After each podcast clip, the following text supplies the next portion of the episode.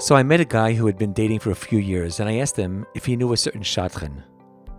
And in a flash, he told me, Yeah, but I don't use him. He asks too many questions. And he continued, Since it's a guy's market, I don't really need him. Now, all right, that second part of his statement always gets people's goat. But for now, let's talk about the first part. He asks too many questions. Now, what's wrong with that? And so I say that a person who says that, a person who's allergic to questions, is either somebody who has something to hide or nothing to hide.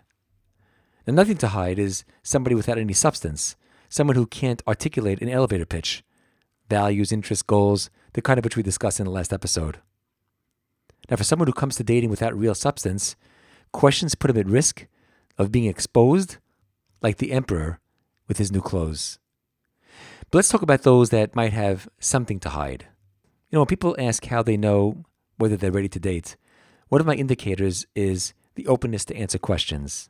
In short, how much are you willing to be known?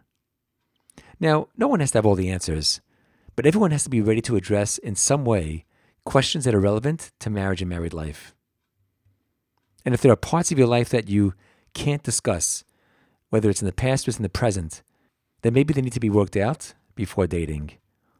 Like, for example, if you're hoping and praying that they don't know about and they don't ask about a hidden vice, a raging anger, difficult family relationships, a past trauma, mental health issues, medicine, and that if they did know about it and they did ask about it, you'd be caught like a deer in headlights, well, that's a problem.